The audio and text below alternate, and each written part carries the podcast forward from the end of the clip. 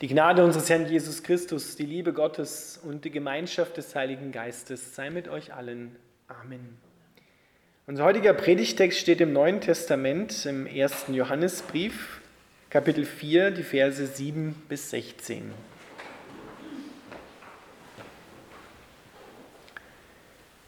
Geliebte, lasst uns einander lieben, denn die Liebe ist aus Gott und jeder, der liebt, ist aus Gott geboren und erkennt Gott. Wer nicht liebt, hat Gott nicht erkannt, denn Gott ist Liebe. Hierin ist die Liebe zu uns offenbart worden, dass Gott seinen einzigen Sohn in die Welt gesandt hat, damit wir durch ihn leben. Hierin ist die Liebe. Nicht, dass wir Gott geliebt haben, sondern dass er uns zuerst geliebt und seinen Sohn gesandt hat als eine Sühnung für unsere Sünden. Geliebte, wenn Gott uns so geliebt hat, sind auch wir schuldig, einander zu lieben. Niemand hat Gott jemals gesehen. Wenn wir einander lieben, bleibt Gott in uns und seine Liebe ist in uns vollendet. Hieran erkennen wir, dass wir in ihm bleiben und er in uns, dass er uns von seinem Geist gegeben hat. Und wir haben gesehen und bezeugen, dass der Vater den Sohn gesandt hat als Retter der Welt. Wer bekennt, dass Jesus der Sohn Gottes ist, in dem bleibt Gott und er in Gott. Und wir haben erkannt und geglaubt die Liebe, die Gott zu uns hat. Gott ist Liebe. Und wer in der Liebe bleibt, bleibt in Gott und Gott bleibt in ihm. Lieber Vater im Himmel, wir danken dir dafür, dass du uns hineinziehst in deine Liebe durch deinen Sohn Jesus Christus. Erfüll uns bitte neu mit deiner Liebe. Amen. Ich wieder Platz nehmen.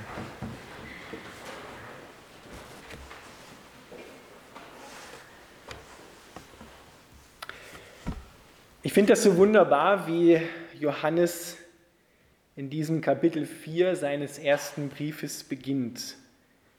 Er spricht seine Gemeinden und uns an mit Geliebte. Und in diesem Wort, da schwingt so ganz viel mit von dem Vaterherzen Gottes. Denn das ist der Plan Gottes, den er vor Anbeginn der Welt in seinem Herzen gefasst hat, dass er in seiner Liebe über sich hinausfließt, denn es ist das Wesen der Liebe, dass sie nie bei sich bleiben will, hin zu einem Gegenüber, das er schafft, den Menschen, die, die vor uns gelebt haben, die jetzt leben und die noch kommen werden, aber auch dich. Geliebte. Er möchte, dass wir als geliebte Menschen leben, dass wir seine Liebe täglich erfahren und als Geliebte leben, handeln, sprechen, fühlen, denken. Da soll kein Raum dazwischen sein, wo wir mal rausgehen aus der Liebe und wieder mal reinkommen. Geliebt zu leben das ist das, wo Gott hinein will, wo er uns hineinziehen will, wo er unsere Herzen voll machen will von dieser Liebe, bis wir selber überströmen. Und dann ist Gott zum Ziel gekommen. Wenn aus Geliebten Liebende werden und seine Liebe hin zu anderen Menschen fließt und sie auch Anteil an diesem Auferstehungsleben des Sohnes bekommen. Aber wie oft leben wir nicht geliebt oder weniger geliebt. Wir leben manchmal so wie Gänseblümchen-Christen. Ihr kennt das wahrscheinlich vielleicht aus Geschichten, wer habt das früher selber mal gemacht, wenn ihr eine Blume abpflückt und euch dann hinsetzt und euch denjenigen vorstellt oder diejenige vorstellt, die ihr lieben oder die euch lieben soll. Er liebt mich, er liebt mich nicht oder sie liebt mich, sie liebt mich nicht. Ja, bis die Blume dann aus ist, dann nimmt man eine neue. Ne? Irgendwann passt es dann schon. Wir wissen schon, dass Blumen uns nicht sagen können, wer unser Partner sein wird oder ob derjenige uns liebt oder nicht, aber innerlich machen wir das mit Gott oft auch so. Wir schauen unsere Umstände an, das wäre so das Gänseblümchen, und interpretieren dann, er liebt mich, er liebt mich nicht. Wenn die Dinge gut laufen in meinem Leben, dann haben wir das Empfinden, Gott liebt mich. Wenn es gut klappt am Arbeitsplatz, mit dem Chef oder mit der Chefin oder mit den Mitarbeitern, mit den Menschen, die Gott uns anvertraut hat, dann haben wir das Gefühl, er liebt uns. Aber wenn dann eine Krise dort hineinkommt, in den Platz, wo wir im Leben sind, das kann eine Erkrankung sein, das kann ein Streit sein in der Ehe oder am Arbeitsplatz, dann interpretieren wir ganz schnell mal, er liebt mich nicht mehr so. Mal ganz vorsichtig gesagt. Oder er liebt mich nicht. Und dann gehen wir innerlich auf Abstand. Und dann fangen wir an, weniger geliebt zu leben. Wir haben weniger Liebe, so empfinden wir es, und reagieren dann auch dementsprechend. Werden härter, unsere Sprache wird härter, vielleicht verbitterter. Und dabei haben wir eigentlich Gott nicht verstanden. Und Johannes nimmt uns damit hinein, gerade im vierten Kapitel, aber überall in seinen Briefen oder auch im Johannesevangelium, was auch er geschrieben hat. Und möchte uns deutlich machen, dass wir zu jeder Zeit, an jedem Ort, in jeder Situation geliebt sind. Johannes macht eine ganz erstaunliche Aussage.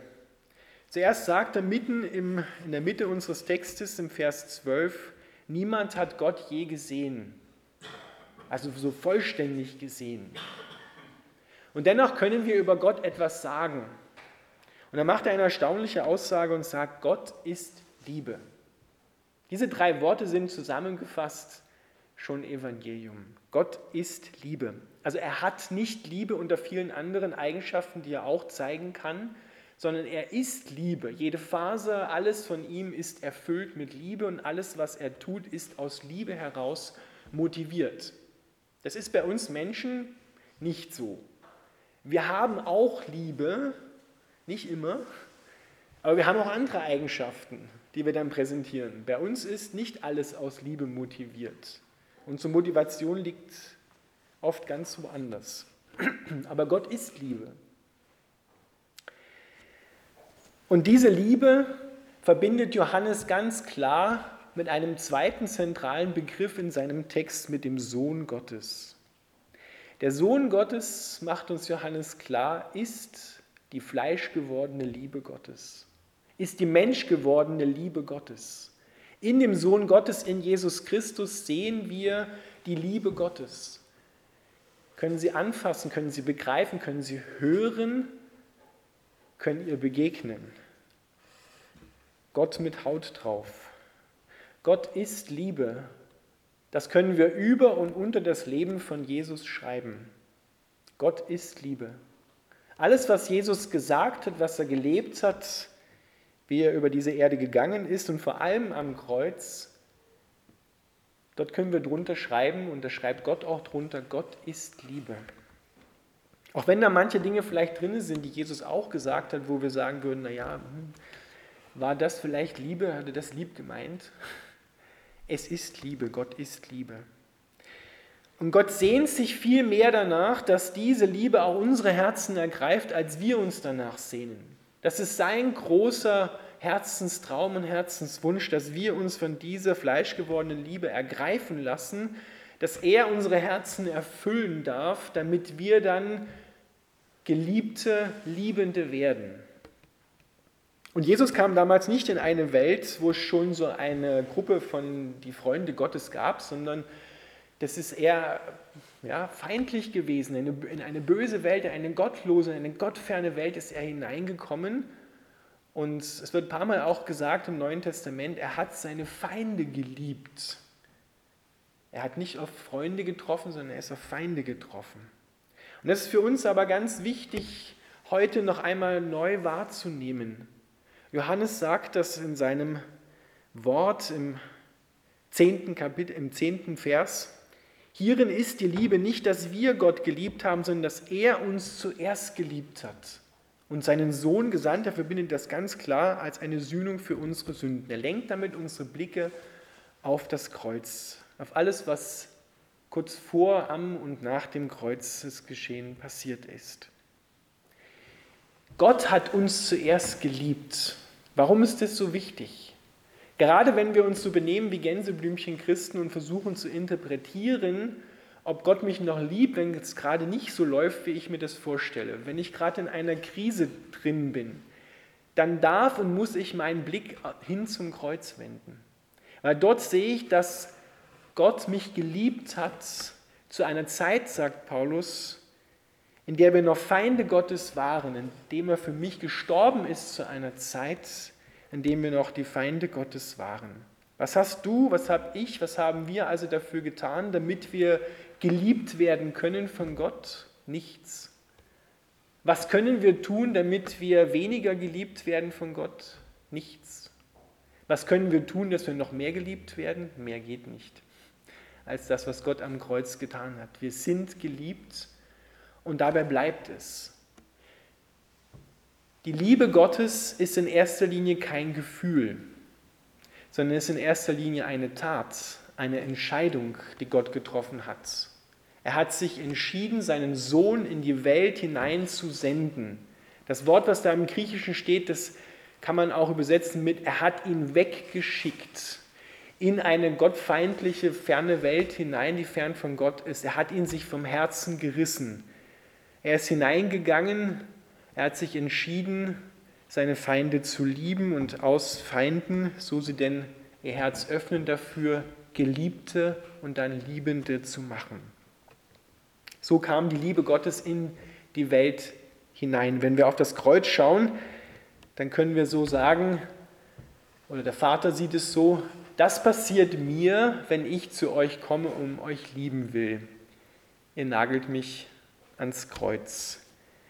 Aber genau da drin, in dieser Ablehnung von Jesus, haben wir unsere Annahme gefunden. Weil er weggeschickt worden ist, können wir nach Hause zurückkommen. Weil er abgelehnt worden ist, können wir angenommen werden. Weil er gelitten hat und alle Krankheit auf sich geladen hat, können wir jetzt geheilt werden. Das war im wahrsten Sinn des Wortes notwendig. Es hat die Not gewendet. Und um diese Liebe geht es, dass wir, dass du heute diese Liebe Gottes ganz neu ergreifst, damit du in deinem Leben geliebt bist und auch als Geliebter leben kannst. Und so muss Gott uns manchmal auch immer wieder neu erfüllen mit seiner Liebe, damit wir verstehen und Gott in uns haben. Weil wir sind nicht automatisch in Gott drin. Johannes beschreibt das in seinem Evangelium mit dem schönen Wort aus dem Johannes Kapitel, im 15. Kapitel. Ich bin der Weinstock, sagt Jesus, und ihr seid die Reben. Und wenn man sich im Weinbau mal anschaut, wie so eine Rebe gezüchtet wird, da gibt es einen ganz wunderbaren Vorgang, der diese Einheit, dieses Verbinden mit Christus beschreibt. Der Winzer macht, wenn er eine Rebe auffropft auf einen, auf einen kräftigen, krankheitsbeständigen Weinstock, macht er einen Omega-Schnitt. Total interessant. Das ist wie ein ausgestochenes Omega und da wird der eine, die eine Rebe mit der anderen verbunden, mit dem starken Rebstock verbunden und die wachsen dann zusammen. Wenn man dann das Genmaterial von diesen beiden testen würde, würde man sehen, dass ein völlig neuer Weinstock entstanden ist. Und genauso ist es bei uns auch. Wir werden hineingenommen durch eine geistliche Neugeburt in Jesus Christus. Er hat ja mal gesagt, ich bin das Alpha und das Omega, damit wir mit ihm zusammenwachsen.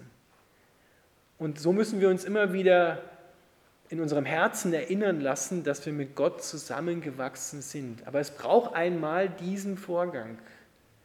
Diese, diese Neugeburt, die braucht es. Weil Johannes sagt, wenn wir nicht von neuem geboren werden, dann können wir Gott und das Reich Gottes nicht sehen. Wir können nicht hineinkommen, wir können es nicht begreifen und sind auch nicht ergriffen. Die Liebe Gottes macht das, dass wir eins werden mit Gott. Und ihr habt schon gemerkt beim Hören des Textes, es geht Johannes ganz stark darum, um dieses Einswerden mit Gott. Gott in uns, wir in ihm und diese starke Verbindung, das betrachtet er von allen möglichen Seiten, um immer wieder deutlich zu machen, wie wichtig diese Verbindung mit Gott ist. Wir dürfen als Geliebte leben und dürfen dann aber auch Liebende werden. Und das ist Gott sehr wichtig, dass diese Liebe nicht bei uns stehen bleibt, sondern dass wir sie weiter fließen lassen. Es ist erstaunlich, er sagt nicht zuerst, wir sollen Gott zurücklieben, sondern er sagt, wir sollen unsere Nächsten, unsere Brüder, unsere Schwestern, die, die auch schon zu Gott gehören, natürlich auch die Welt lieben. Wir sollen es weiter fließen lassen. Das ist auch nicht unsere eigene Leistung, sondern das ist Christus in uns. Ich, ich gebe Christus in mir Raum, damit er durch mich andere Menschen lieben kann. Weil wir merken schon bald, diese Liebe ist nicht von dieser Welt. Ein praktisches Beispiel dazu, wo diese Liebe sich immer wieder auch ereignet, ist, wenn wir anderen Menschen vergeben. Das ist Liebe, weil ich entscheide mich zu glauben, dass ich geliebt bin und nicht zu kurz komme und einfordern muss von dem anderen, was er mir nicht geben kann. Dass ich mich auch nicht selber räche, sondern herausgehe und das, was ich ihm nachtrage, zu Gott bringe und darauf vertraue, dass er mein Herz füllt, dass er meine Bedürfnisse stillt und es nicht der andere machen kann, was er auch nicht machen, wirklich machen kann, sondern nur Gott mein Herz füllen kann. Das ist Liebe. Das kommt aus einer anderen Welt, das kommt von Gott. Denn wir in dieser Welt würden es gern dem anderen heimzahlen. So läuft diese Welt. Aber die Liebe Gottes entscheidet sich immer wieder auch ganz praktisch dem anderen zu vergeben und Gottes Liebe Raum zu geben. Diese Frage, die Johannes hier in seinem Text uns stellt, ist auch, wer ist Jesus Christus für dich? Wer ist er auch für diese Welt? Daran wird sich auch die Zukunft der Welt entscheiden. Denn wenn du bekennst, dass Jesus Christus der Retter ist, dann sagst du gleichzeitig auch damit, dass Jesus die einzige Liebe ist, die diese Welt wirklich retten kann und es ist keine andere Liebe gibt. Und in einer Welt, in der die Liebe immer mehr erkaltet, wird das ein ganz klares Bekenntnis sein müssen. Dass wir an den Sohn Gottes glauben, der die Liebe ist und dem wir Raum geben in dieser Welt, damit er durch uns diese Welt lieben kann, so abscheulich und so schrecklich sie auch manchmal ist. Und wir gehören ja oftmals auch noch dazu. Daran wird sich die Zukunft der Welt, unserer Gesellschaft entscheiden, wie sie zum Sohn Gottes steht. Und er hat die Gemeinde eingepflanzt hier in diese Welt, damit sie genau der Ort ist, aus dem die Liebe in die Welt hinausfließt. Wir sind also nicht am Rand der Gesellschaft irgendwo unter ferner Liefen, sondern wir sind ganz zentral mitten in die Gesellschaft hineingestellt, damit wir diese Liebe Gottes fließen lassen, weil das ist das, was die Welt braucht, damit aus Feinden Geliebte werden und aus Geliebten Liebende werden. Das ist die Mission Gottes und die soll auch durch dich an deinem Platz, wo du stehst, erfüllt werden. Aber es kommt nicht von dir, sondern durch den Sohn Gottes in dir. Amen.